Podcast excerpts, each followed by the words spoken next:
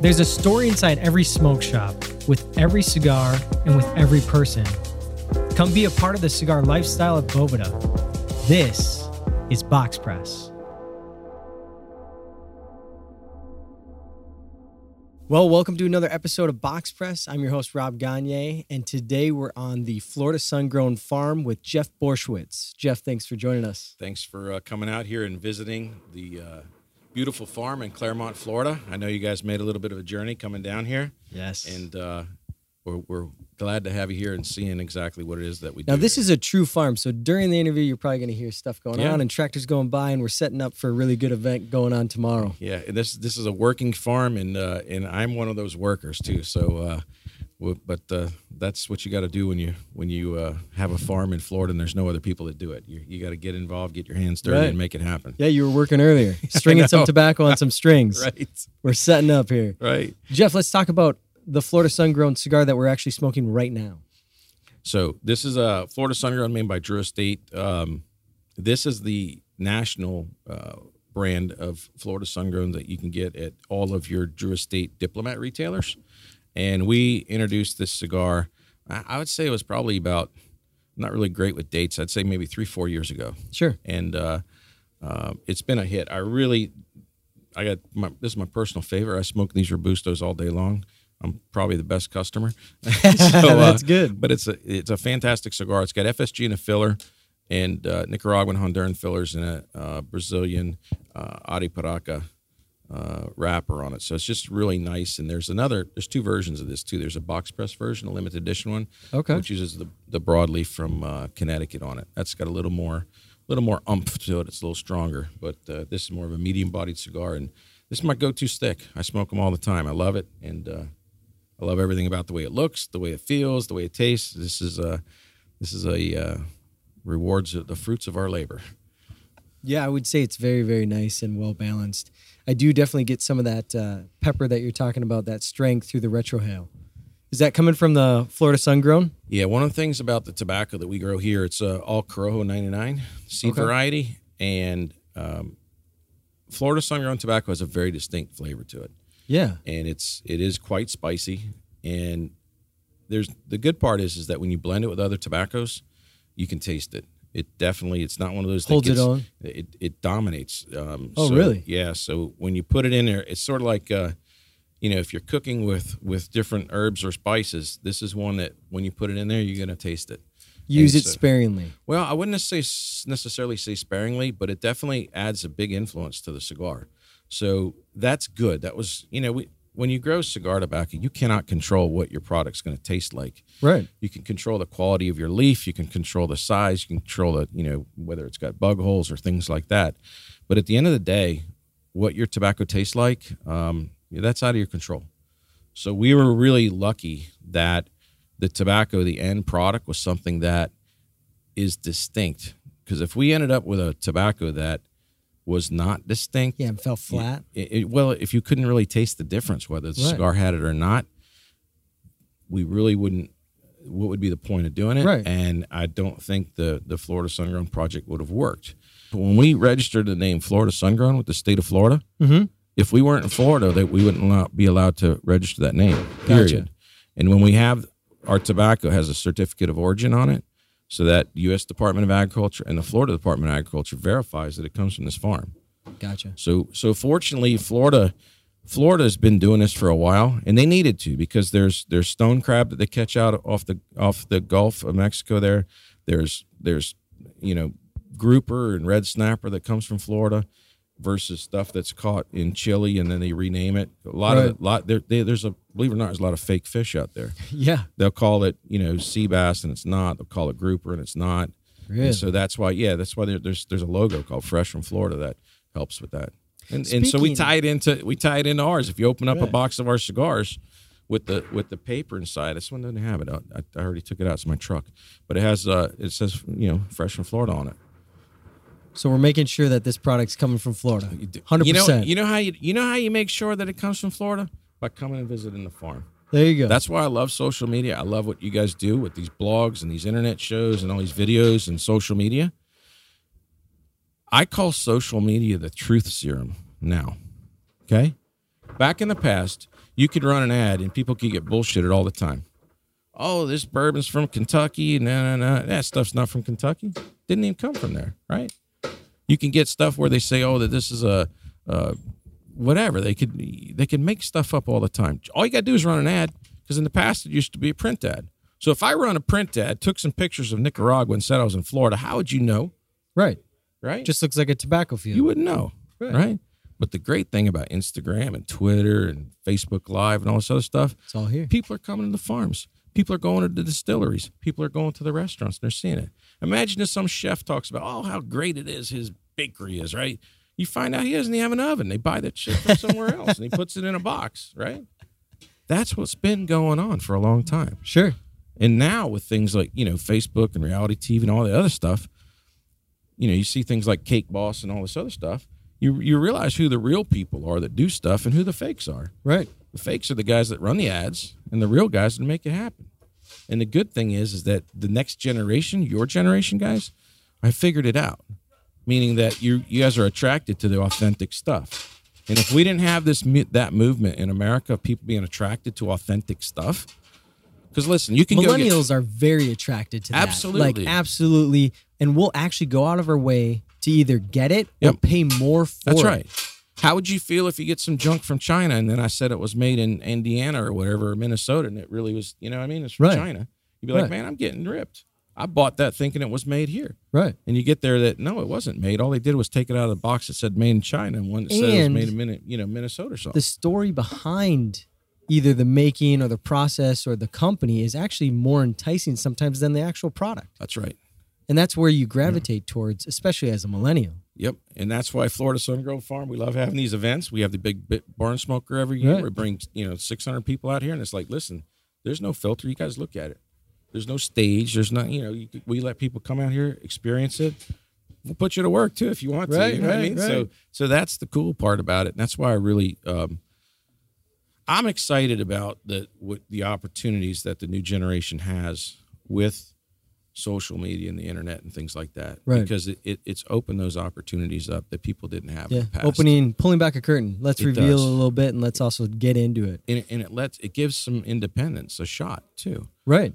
So yeah, smaller guy it or smaller opportunity right. to actually show and, That's and showcase what they're doing. That's right. If you if you think about it, the neighborhood butcher never had a never had a, a chance after the big grocery store chains, right? All of a sudden, with this stuff with the with with social media, dude, if you're a neighborhood butcher and you make some of the best beef jerky in town, or some of the best, you know, those smoky dry sticks, and Yep. you know what I mean, people will search you out, man, because you know what I mean. They'll, the next thing you know, he's got a mail order business that he would have never had a chance to have before. Speaking of mail order Mhm. business, let's. Yeah. I want to kind of set the scene for people. You were you're running an auto business, your family business in Orlando. You decided, kind of in the mid '90s, to go into online mail order cigar business. Kind of during the boom, and then possibly a little bit towards the tail end of the boom when when things started to kind of go belly up. What made you decide to start a brand new business Mm-hmm. during this time when it was totally unrelated to the car business. So let me let me back up there. We started with a mail order business because the internet stuff didn't exist yet. The only thing that existed was AOL with a dial-up thing. Oh yeah, and you good had luck. this. But there was a cigar group that Oh. was pretty good. It was a, it was a, like a cigar message board or whatever. So the but the secure operating the the uh, the SSL layer where you could actually shop online that wasn't developed yet. So it was in '96. So um, I had two passions: cigars and offshore fishing. Right. And I, would, I was looking at the, the offshore fishing side, and it's like main competitor in that was Bass Pro Shops. right, There's no way that I can run Bass Pro Shops out of my house. right, right. When it came to cigars, it's a different story. A box of cigars, this box is three hundred dollars, and it's this size, right? You can stack a lot of cigars in a small building. Sure. So you think in space Absolutely. you can do this? and you know what else is great? Were you doing it at the shop, the auto body shop? half out of my house, half out of the shop? Oh wow. The other thing is this is 100 percent consumable, right? Right. So if you're a customer and we treat you well, you're going to come back and buy from us again. If I'm selling you something in one time that lasts you forever, even if no matter how good your experience is, I don't have the opportunity of selling you another one. I Right. might have an opportunity of selling you a friend or and you'd have like to that. sink more money into continually contacting them to see if they need more and more stuff. So with a consumable product, you treat the customer right, you can build your a long term business, right? What did So- you, for mail order? Mm-hmm. What did treating the customer right mean to you? What was that? like, what- Trust. trust. Trust how? Trusting that I'm going to get my shipment. let me let me let me you were probably too too young at the time but when when the internet started with with online sales the way it was originally people were emailing their credit cards there wasn't you didn't have a checkout screen you emailed your credit card yeah, to no secure site. nothing, You know, right now think about that right? you, that was that's a big you know hey do i trust this guy with my credit card do Well, i even know he's got a business Yeah, exactly. Too, it's like a we, take it for granted now because Amazon Right, and all that right. stuff, and it's like of course it's going to get yet here. So so But yeah, you're right. So there was the kind of a paradigm to, to shift. Like, is this guy really going to send me right. what I'm telling? So the good thing about the the the mail order side though, people would back then it was different. People would actually call in their order. They'd want to talk to you on the phone too. Sure. Okay. So they would trust you if you're, you know, most people are pretty good at judging when you're talking to someone on the phone whether it's legit or not. So that trust in that the fact your package is going to show up when, when it's supposed to, and the fact it's going to come in good condition, and you were getting a fair price. All right. Okay. So that's what we would call trust in the in the in the mail order side. Now, what was interesting, I started in 1996. That was during the cigar boom, the height of the boom, and there were certain cigar brands and companies you could even they, they would weren't opening any new accounts. You Sure. couldn't get their cigars, and it's not that they didn't want to sell you your cigars. They, They the couldn't. They industry got caught off guard. Yeah, they didn't have time enough product. They couldn't not open enough up another tobacco, one. Not enough tobacco, not enough product, anything else. So the industry really went through a hard time in '98. That's when the crash happened. Okay, there was overproduction during '96, '97. A lot of new factories just started. It was like a bidding war. Right. So, for example, if you were a tobacco farm and you were selling tobacco to, let's say, Fuente, and Fuente had his cigar rollers and everything else, you're like, all right, I'm, you know, Johnny come lately in Santiago Cubana or Santiago uh, Dominican Republic. You're like, I'm just going to start paying more than what Fuente wants to pay for that tobacco. So you start having these bidding wars, right? Same thing happened with rollers. Hey, you work at a Fuente factory. What's you paying you? I'll pay you twice as much. That kind of crazy stuff was going on. Sure. And so it was a difficult time in the industry for manufacturers. Um, and you saw sort of that gold rush mentality. People Right. were getting in the business that really had no no Right. no business being in the business. They had no experience making cigars, and there were a lot of there's some bad cigars out there. And then the other thing is, cigar lifestyle attracts some wealthy people. Yeah, that's what I heard. Is like a lot of celebrities were That's trying to get their own cigar brands. They were smoking at events. You could see them on covers of magazines and everything smoking. So these are guys with money but no business experience and didn't want to work. They had money, but they didn't realize. They figured, oh, I just invest in a cigar company and it'll work. That's not true. Takes You got to bust your ass. More man. than investing. You, have got to run it. You got to work it. You got to work Right. hard. And so these guys, you know, you would see it all the time. Uh, who owns this new brand? Oh, this is some jewelry tycoon, or this is somebody this. That. And I'm like, we knew those brands weren't going to make it because if you think you're going to launch a brand it's going to sell itself and the company's going to run itself, and you're Good just luck. like, it, yeah, it ain't going to work. good luck. And so that's what was going on in 96 and 97. So 98 is when all this stuff started crashing. Fortunately, let's go to 1997 is we we had um, a local company here that wanted to develop all the technology that was available at the time on an online store. People had websites, but it was more like a magazine or a brochure online. Okay. They're like, listen, we're going to take your catalog and we're put this entire catalog online where the customer can read it, click on it, and order it, and order it securely. So there was something Okay. called a SSL, so secure socket layer. So you'd see the little lock on the bottom of your screen Yep. once you clicked on that. That technology just came out. So they were like, let's develop this site and and we'll show you how you know you can do these secure orders. What was the name of the site? CoronaCigar.com. That was ours, CoronaCigar.com. right. So Yeah. it was all branded your brand, Yes, Cigar Company. CoronaCigar.com. So then um, it worked. It was really cool. You you could you know you'd run offers and people orders started Sure. coming in right. So we were an early adopter in that, and it and it was it was amazing how the internet kind of took off from there. Now, while the internet was taking off, the cigar industry was crashing then. And at, during this time, though, I just want to clarify: you had no brick and mortar like retail. Like no I one had- could just come My to you very and be first like, "I'm gonna buy humidor was an old stereo cabinet that I had at my at the automotive center that I later upgraded to a stand up uh, cigar humidor that I bought from CAO Cigars in Nashville, Tennessee. So that was the original, and the rest, everything else was in an extra bedroom in my house. I humidified the whole room. That was my little warehouse, right? Sure. And I had an office in another room, and I'd work all night. I'd work till four in the morning, and I'd go to Getting sleep. orders out. I'd do everything. I was the So you did everything. first. So you were Yeah. trying to take the orders, That process for the payments, first two years, yes. For the first two years, no other employees. No, I used an outside service company to that would handle the phone calls, and then they would fax on, on one of those old Fax. thermal fax things. Hey, just so you guys know, facts. Yeah. Hey, look it up. Yeah. Wikipedia might have Yeah, something. this on was the old school kind, not even the sheet fed kind. The one that had rolls of thermal paper. Oh, you had to keep the- putting the sheets in No, you have to. It's a roll of thermal Oh, paper. roll that was the way the the first fax machines were like that. So with the sides that were perforated. No, you, you just it was a it was like a, a thermal thing, and if you left it in the sun, the whole roll would turn black. But anyway, so we that's how we started, right? And uh, I learned a lot. I'm you know I'd, I'd write the catalog, and that, back then printing was different too. By the way, it was not digital to plate. Things were old school. We're talking about taking pictures with film, Sure. and you know digital cameras weren't even invented. So to get the product just to, listed, just you- to make a catalog was a was an entire wow. that I had to learn that whole thing, that whole process Sure.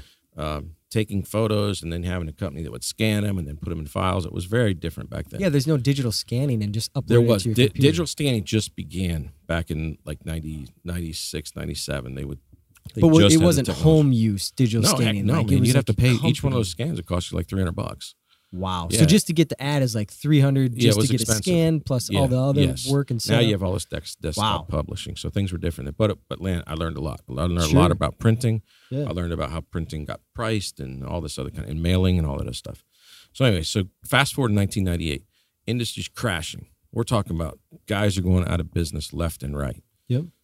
That was a great opportunity for us though, because those same celebrity brands that were trying to sell us boxes of cigars that, for, for two hundred dollars, now were being offered to us for twenty dollars because they're out Oh, of business. sure. They're being liquidated. Sure. So we would buy the heck out of those. All right So now you're just we- assuming some we would product. we would buy that stuff and we would sell boxes of cigars for thirty nine ninety five that people used to see for one hundred fifty to two hundred dollars Wow. advertised. So now they're like, man, so we're so while the industry's going kaput, we're actually going up because we're we're selling that, Right. And, and that's good because we're in Florida, we're in Orlando, but all the action for the all the action of people going out of business was in Miami Okay. because that's every Tom, Dick, and Harry that was trying to be in the cigar business was Yeah. going broke. Those cigars were there, so they were getting liquidated. I'd have guys pulling up with trucks like the one behind you, you know, and we'd Just- write the check and we'd sell. How that many stuff. boxes would be on that truck? It depends. Depends on how many cigars the guy had left when he was going out of business. 200, 300, Sometimes it'd be two hundred boxes. Sometimes it'd be two thousand boxes. Wow. Yeah, And you're So- just like, okay, and we'd move them out. Heck We'll yeah, move 'cause, I mean, if we can sell something to the consumer right. for forty bucks and it used to be priced for two hundred, they'll fly. yeah. so that's what- there's not a big risk either, right? So like if well, yeah, there is some risk. floss, I'll tell you, how there's a risk. but for the consumer, like the no, the, consumer, the risk on me is that Yeah, if you could you. open some of these boxes and half of them be full of bugs.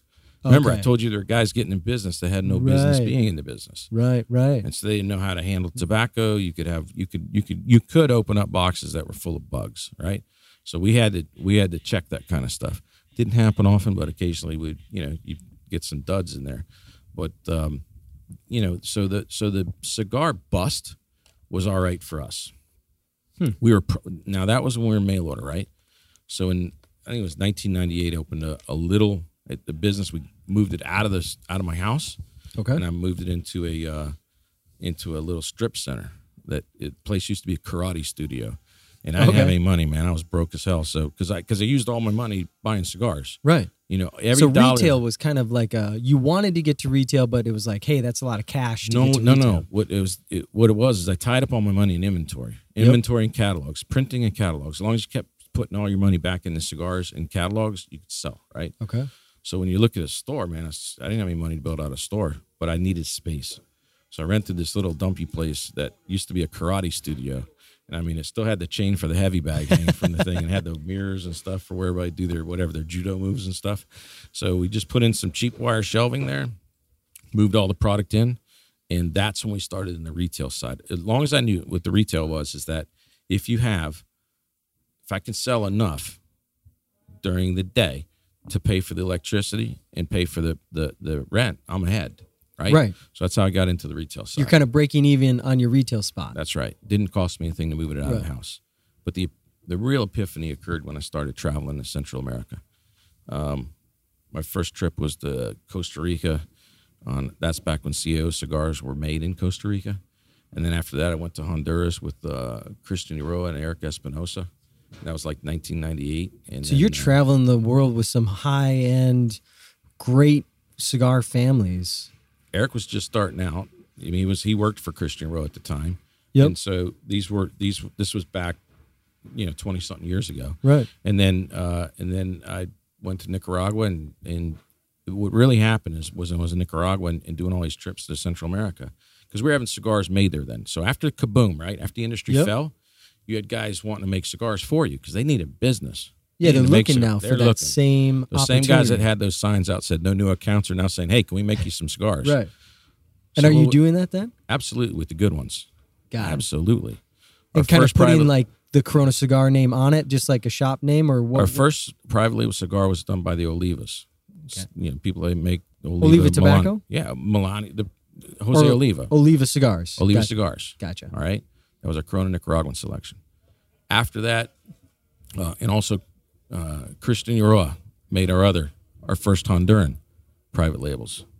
So we're dealing with, we would choose real deal factories. Right. Because when you go there, you know who's real and who's not. Right. you know these guys are you know they've been growing tobacco forever so we evolved during that period with coming out a lot of our own cigars and what that allowed was to take cigars from honduras from nicaragua from the dominican republic straight to us straight to the consumer that cut out a whole layer Right. of distribution so it allowed us to have some value price cigars And were they kind of bundled cigars so that most of them were in boxes boxes? Okay. most of them were boxes and not a lot of money then spent on the boxes so that you could cut down some cost. Well, back then boxes weren't as intricate as they are now. Cigar boxes back then were somewhat basic. Sure. Th- This is a basic style box. Right.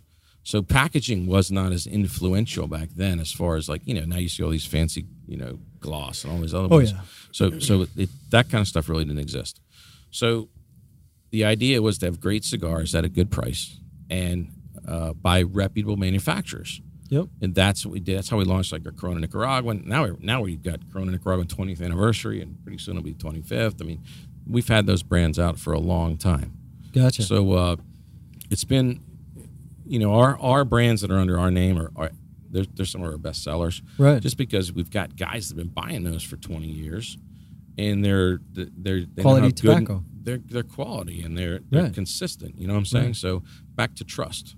yeah. They trust the product. They trust the brand.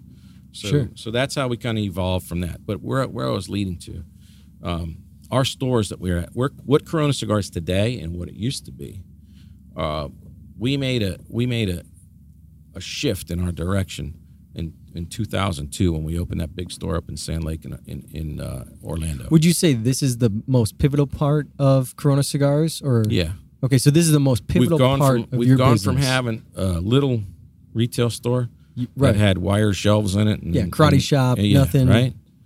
To going big. into a very high rent, wealthy area with a big store, big five thousand square feet with a bar, totally humidified. People said I was totally crazy and I was going to go out of business. Nobody had a store like this. So this is the epic pinnacle. Like here this we go. Was, this was rolling the dice, is what it was. However, I believed in it. I knew because let me tell you what was going on. Back during the cigar boom, you had some really high end shops built, right? And they had that country club feel, and they weren't very welcoming. Meaning that unless you had either the money or the status, you and dressed properly, you weren't really welcome, right? huh. Interesting. what I saw was when I was going to Central America, especially Nicaragua, is I saw a culture where we could we could take that Central American type of Latin feel. We had our furniture made there, we had artwork brought in from there. We made the stores with the Latin look to it. You go to Central America or South America or the Caribbean, every single town is kind of set up the same. There's a little central park with a church on one end, and that's the downtown area. Everywhere. I don't care where you, you can go to Colombia, you can go to Mexico. It's always the same. Find the little central part. You'll see the little church. The church. That is the, the central part of the of the city. Esteli's the same way. Gotcha. All right. So we're like, well, let's try and make this place look somewhat like it belongs on that street. Right. Right. So that's how we themed our stores. So it had a nice look to it. However, if you weren't wearing a Brioni suit, now remember we're in Orlando and it's hot here. I know for a fact. I don't guys, wear a suit. the Guys have a lot of money. They don't, they're dressing comfortably, Right. right. It's the guy, in, you know, Tommy Bahama shirt and shorts and, and stuff. He's he's the one that Flip flops. may have flip flops. Maybe Yeah. probably probably not the flip flops, but he's but what a, he's probably wearing some nicer shoes. Loafers. But loafers, right? alligator loafers. But he's rolling out of a you know a big body Benz or something like that. This guy's got dough, and so you've got it's a different thing here, right? Right. Orlando's not like Miami either. Miami, everybody's trying to act like they're what's that dude's name? The bald guy, the pit bull. You know what I mean? oh, everyone wants to be pit bull everyone wants be, to be pit bull or be or- dressed nice. yeah, you know what I'm saying? Yeah. So Orlando's not like that. So we built a store that was welcoming for everybody and focused on selling great cigars, not not cheap stuff, right? At the end of the day, I don't care who a twenty nine ninety five bundle of cigars, which we sell plenty of, Yep. is not the same as a 8 10 12 dollar cigar it's not the same tobacco it's not the same rollers those are either seconds or they're stuff that's sorted out or i can tell you as a tobacco farmer Sure. it's going to be tobacco that's from some primings that you some other people would normally use that's how you get cheap cigars right Yep. people that are smoking cigars especially nowadays it's not so much about the price it's about the experience because you don't have that many opportunities to smoke cigars anymore Right. meaning most people aren't smoking cigars in their house. Yep. I smoke cigars in my my car all the time, but a lot of guys don't want to smoke in their car. Yep. Ninety nine percent of places, public places you go to, like a restaurant or whatever else, they're not going to allow you to smoke a cigar. Yeah. So now you really have to pick out a quality cigar Heck yeah, and carve out the time and the experience to So- actually invest the two hours that you want. that's right. Into So, this. so if you go to a place like Corona Cigar, or a cigar bar in some other city, the price is almost irrelevant on the cigar you're choosing. You just want a great cigar, and you Right. want a great experience, right? exactly. So what's the difference if it costs eighteen dollars or eight dollars? What's more important is that man. For example, if I go to Washington D.C., there's a cool cigar bar called Shelly's. Do you really think I care what that? When I'm there at Shelly's, I want to have a great cigar because what's there's no other place to smoke there other than Civil and a place called uh, uh, Morton Steakhouse, right? So when you're there, it's like, man, uh, you don't have a lot of opportunities, especially if it's cold out. You can smoke a cigar inside. Let's smoke a nice So one. So with right? Corona Cigar Company, you're then trying to create the environment to have that experience. well, our tagline was create the ultimate cigar experience. create the ultimate, ultimate- cigar That's right. experience. Let me explain what that means. Has this ever happened to you where you're smoking a cigar here somewhere? Let's say we're outside at a patio somewhere, and there's somebody that's 100 yards that way, and you catch them out of the corner of your eye, and they're doing all this kind of stuff and throwing you dirty oh, looks, right? Oh, Yes. Does that make you feel comfortable? Patios. Right. Yeah, that Does is that ruin not- your experience of your totally because then I feel uncomfortable. I feel like I There gotta go. get up and leave. I don't really want to offend her, but I also want to enjoy what I've invested That's in. right. But it, you feel kind of like the minority. You're That's like, right. I'm making this uncomfortable for you, That's right. so, I'll get up and remove myself. So that's why part of the ultimate cigar experience is knowing when you come to this place, this is your safe haven where you can smoke a cigar with the guy next to you instead of throwing you dirty Right, looks. right, it's like, right. cool, man, what are you smoking? Cigar utopia, right? Yeah, right. Like everyone's And accepted. they're looking, oh, what do you got, man? And you're talking, right? That's number one. Number two is when they come in for the store, everybody's going to, it's a welcoming environment. We got staff that love cigars. You've got guys that are giving you a great experience. That's you the worst. If the guy that's behind the counter doesn't recognize you, you kind of feel like, oh man, like I I know it can't happen all the time, but if it's Yeah. like blatantly obvious that you walked in and no one else is around him and he doesn't say hello or Yeah. her, it's So- kind of like, oh man, So here's one of the good things about being in Orlando.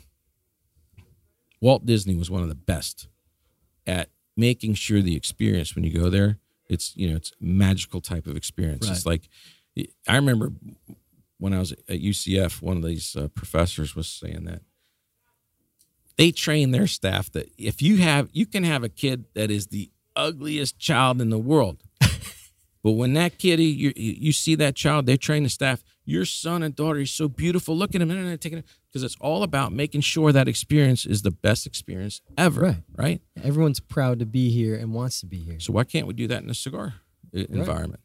So when people are coming into the store, make them feel welcome. Say hello, talk Right. to them, engage with them, tell them, you know, start talking about cigars.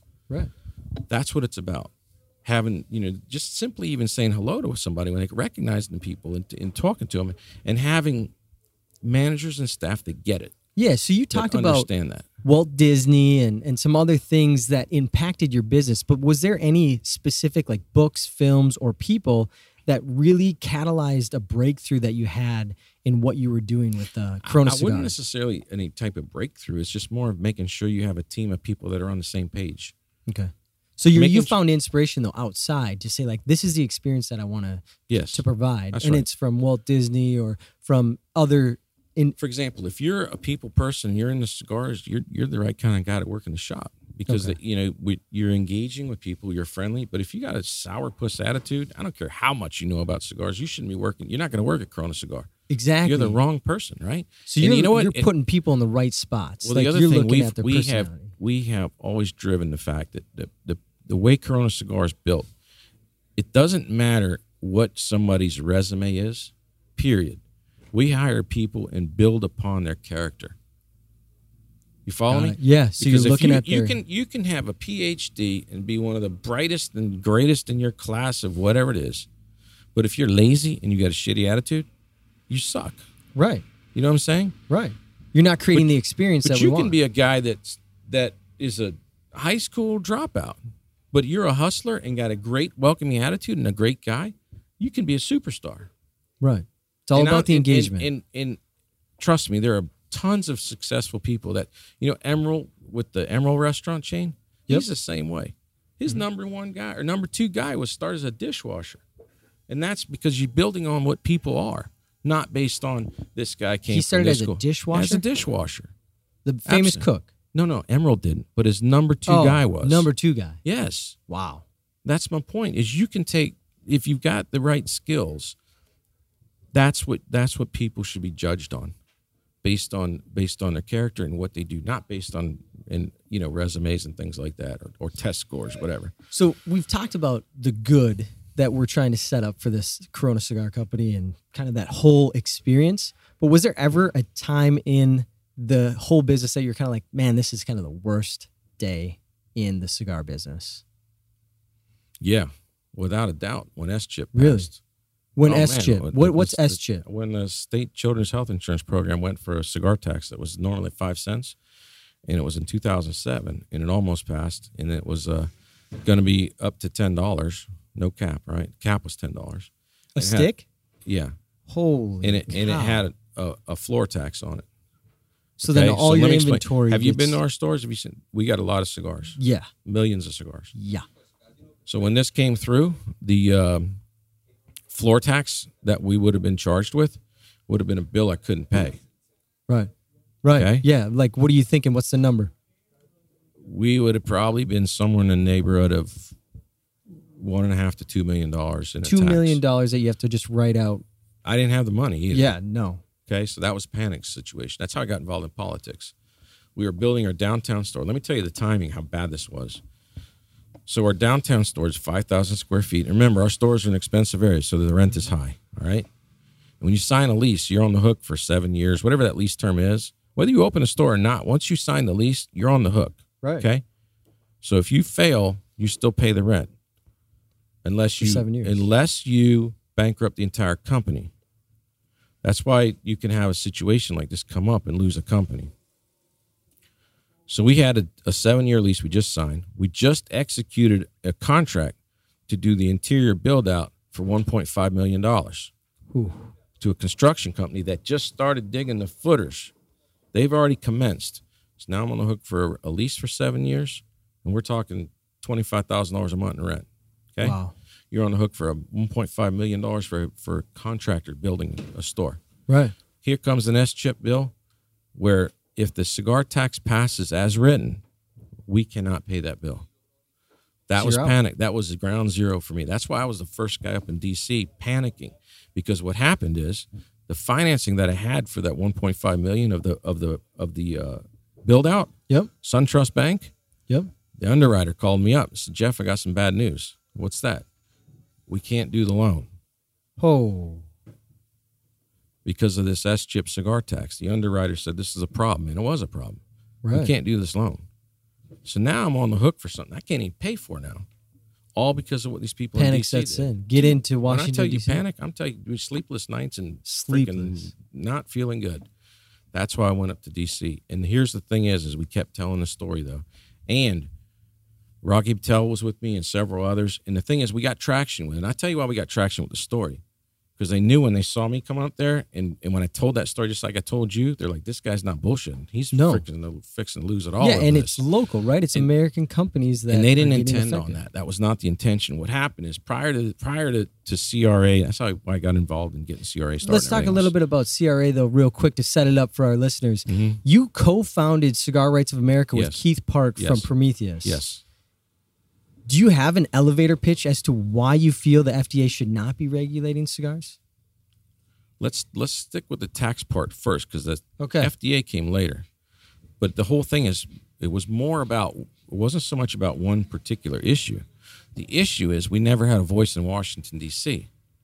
Sure. because when this when this SCHIP bill got written, the guys at the Cigar Association of America thought it was a typo. That when it said ten dollars cap, they thought it was a typo. They thought it was supposed to be ten cents. Oh, So they literally just thought it was a mistake. It wasn't a mistake. It was ten dollars. It wasn't ten cents. That's how screwed up this was. wow. So we got up there and telling the story and meeting with the people that actually wrote the bill, right? Yep. And that's we got to those levels. I'm talking and what's crazy about Washington D.C. The guys that write this stuff are 22, 23, 24 years old. Really? Yes. Young guys. Young guys. They, and they probably have no idea. They have no on. idea. But they what they don't realize is the magnitude of their impact, Right. right? But when you explain to them exactly what's going on, why the floor tax, because the way they looked at it is that if it, SCHIP was primarily a cigarette bill, taxes on all tobacco products, mostly cigarettes, right? So if you have, f- you know, bunch of marbles, you don't sit on marbles for a year or two.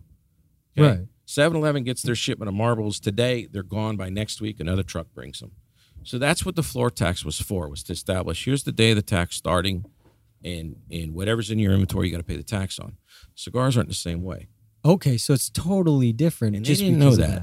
But once you explain to them and say the average cigar store turns their inventory only three times a year, Mm-hmm. so that we can't front this tax for you. That's why the floor tax will kill us. So eventually, they took the floor tax out. They Good. rewrote that part out. Thank right? goodness. Thank goodness, because they, they realized what was going. on. Then the fight was about where the cap was going to be. So my point is, is why did we need CRA? That was the exact. That was the exact reason because it comes down to the same thing.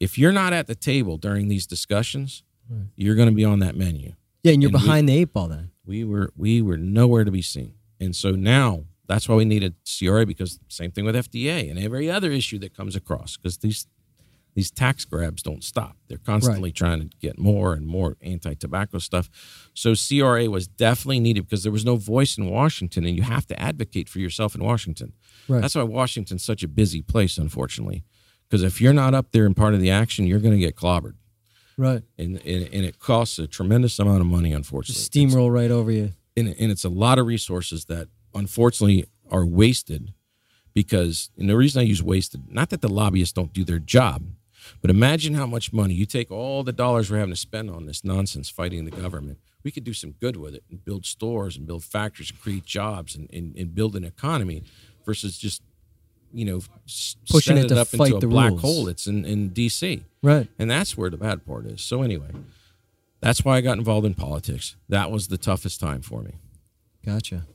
All right, Jeff. Today we know that you are owner and operator of Corona Cigar Company, Florida Sun Grown uh, Farm, and also the Davidoff Tampa store.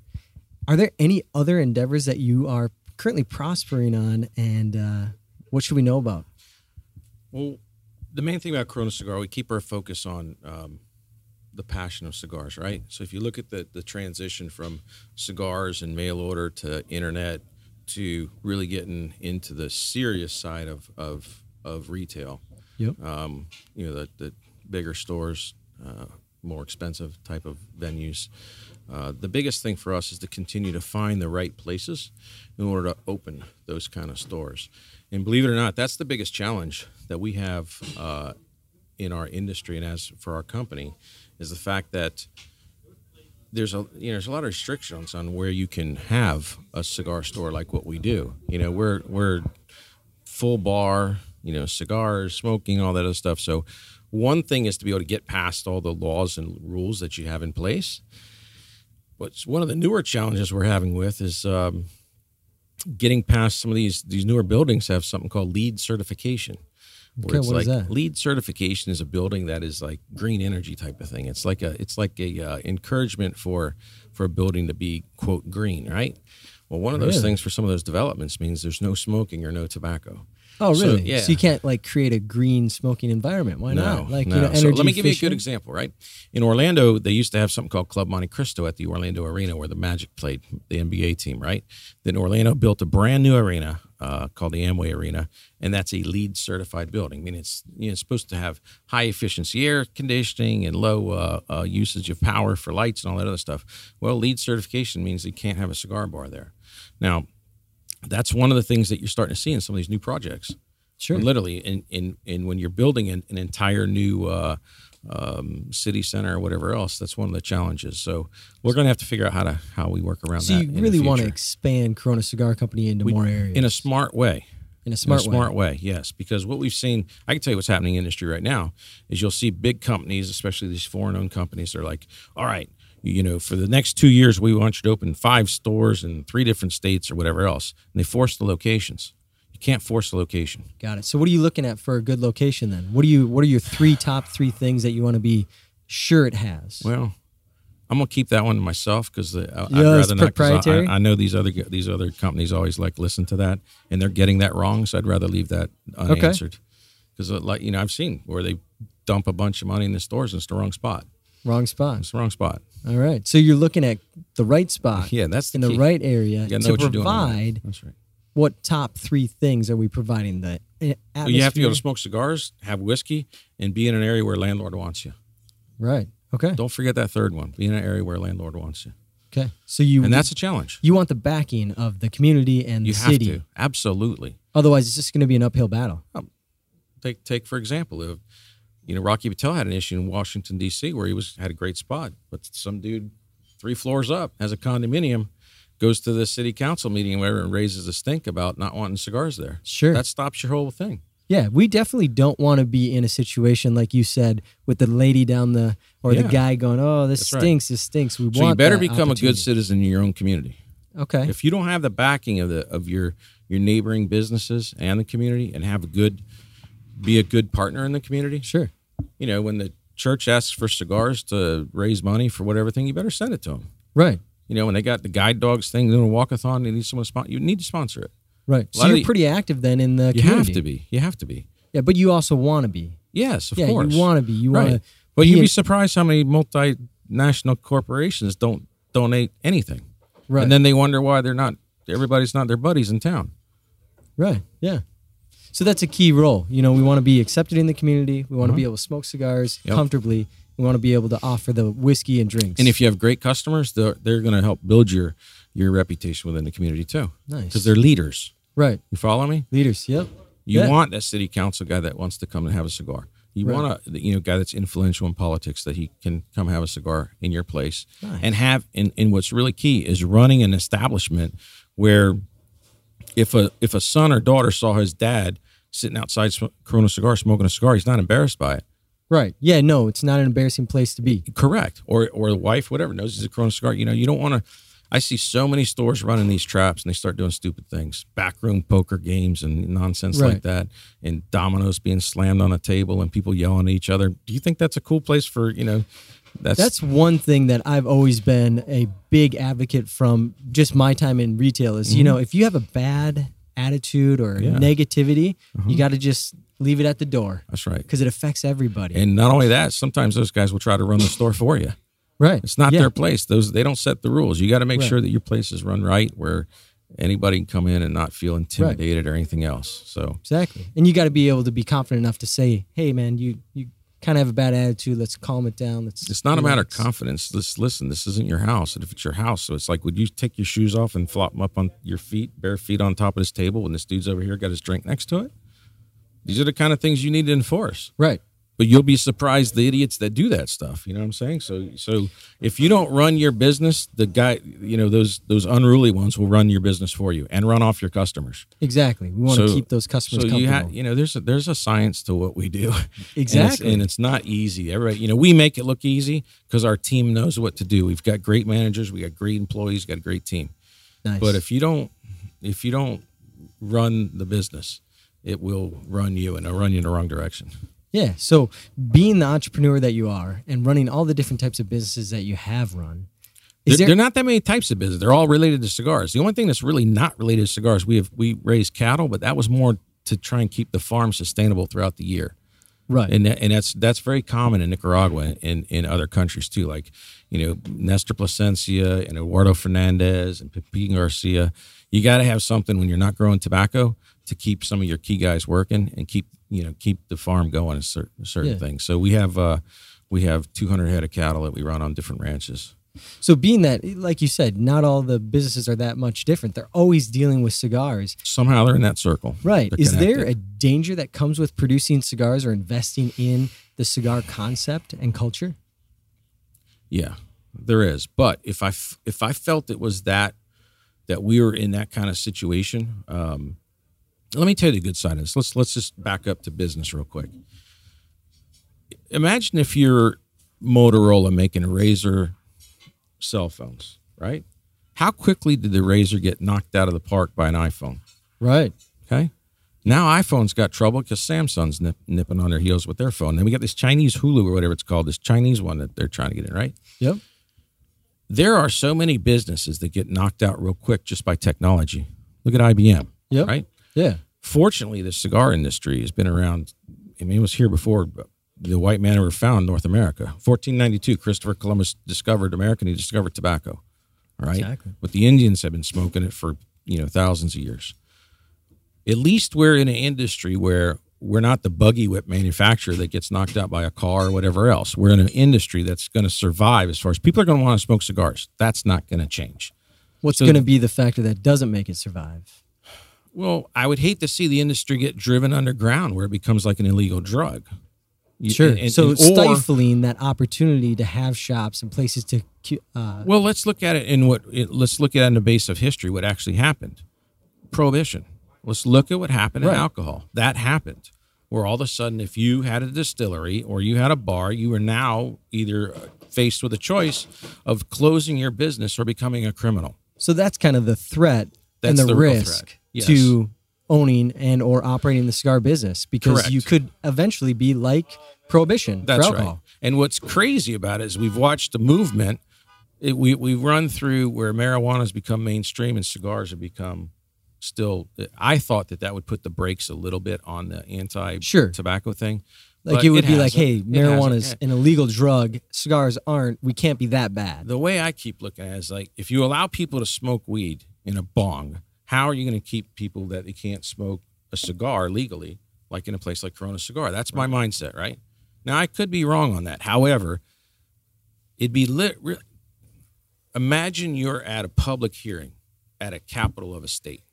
Mm-hmm. There's microphones, there's TV cameras, whatever else, and you bring that up to the legislature. How is it okay that I can open a store next to me? I can change Corona Cigar and call it Corona whatever Weed House, and we can sit there and all get high smoking a bong. That's okay. But yet, if I sell a premium cigar and we all sit around smoke a cigar, that's illegal.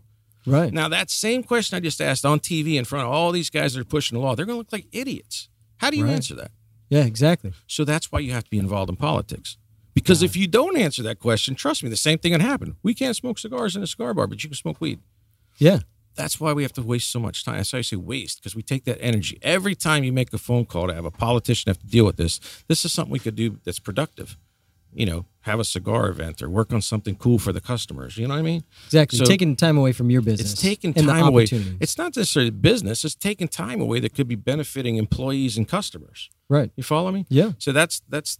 But listen, that's the world we live in right now. Yeah, so you got to fight for it. a little bit right and, now. and and to all the retailers, if you watch this, you got to be involved because trust me, you know the only places in America you can't do what we do. Yeah. You cannot have cigars in a bar. You can't have tobacco and alcohol together. That's Minnesota. There you go. That's Minnesota, man. Right, and and and, and then so you come to. Florida. We get these guys that come to Florida, Orlando. They're like, they, man, I can't believe I can't do this in my state. Exactly. And there's no reason why they can't. You know what happened is that you got those lunatic anti-tobacco people that made it illegal, Right. but it doesn't mean it can't change. Right. It takes a gotta, lot of work. Yep. You got to be involved, like you said. You got to be involved, and unfortunately, sometimes it costs money too. So, last question, mm-hmm. because I come from the land of 10,000 lakes. Yeah. You enjoy fishing. What is your best fishing story out on the open water?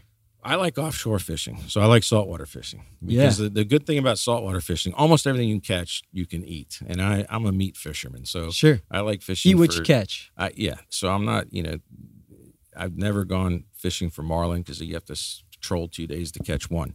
I'm always like, let's go bottom fishing, catch some grouper. So Yeah. that's yeah, that's what, in in Florida's a great place for was there ever a time lot. where you're like, holy cow, I just keep pulling them up, keep pulling them up? Yeah, one a time- massive. I'll give you a great story. Paul uh, Paul Palmer from uh, Casa Fernandez, who runs uh, uh, the Aganorsa in America, right there. Him and myself and Carlos Sanchez, a guy had owned this company called Real Smokers down in South Florida. We went to the Bahamas one time. Carlos, Carlos Sanchez, anybody that buys cigars in South Florida, he used to have a store down there called Real Smokers, right? This dude is a world class fisherman. When I tell you world class fisherman, so we went mutton snapper fishing one night, and we literally uh, we have a picture of it. We filled the dock. We probably caught 500 mutton snapper, and all that No. Carlos kept saying is, "Them buff the Indians didn't save us any buffalo." He kept reeling them in, and we we had a Bahamian with us on the boat, right? So you can you're under Bahamian law then on fishing. So literally went back to town, and that Bahamian he had basically a fish market set up selling all Perfect. that fish. I mean, uh, we're talking probably three to four hundred fish. Wow. it was all All long. night? Yeah. So it was a light, and what was really cool about it is Carlos Sanchez. This is a guy that's won these uh, big uh, Calcutta type of fishing, where you know you know ten Sure. twenty thousand purse dollar purses. And Oh, stuff. wow. Oh yeah, he's for for real. so And he was just loving it. and his son is is a world class captain too.